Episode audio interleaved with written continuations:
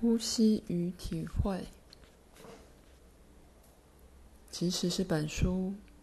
也充满了可能造成困惑或误导的文字和概念，不要太认真看待这些话，也不要紧抓着不放，只要让这些话在你内心共鸣，然后丢掉它们。我最深的愿望是你放下这本书时，比你打开本书时知道的更少。不知道的过程就是通往智慧的道路。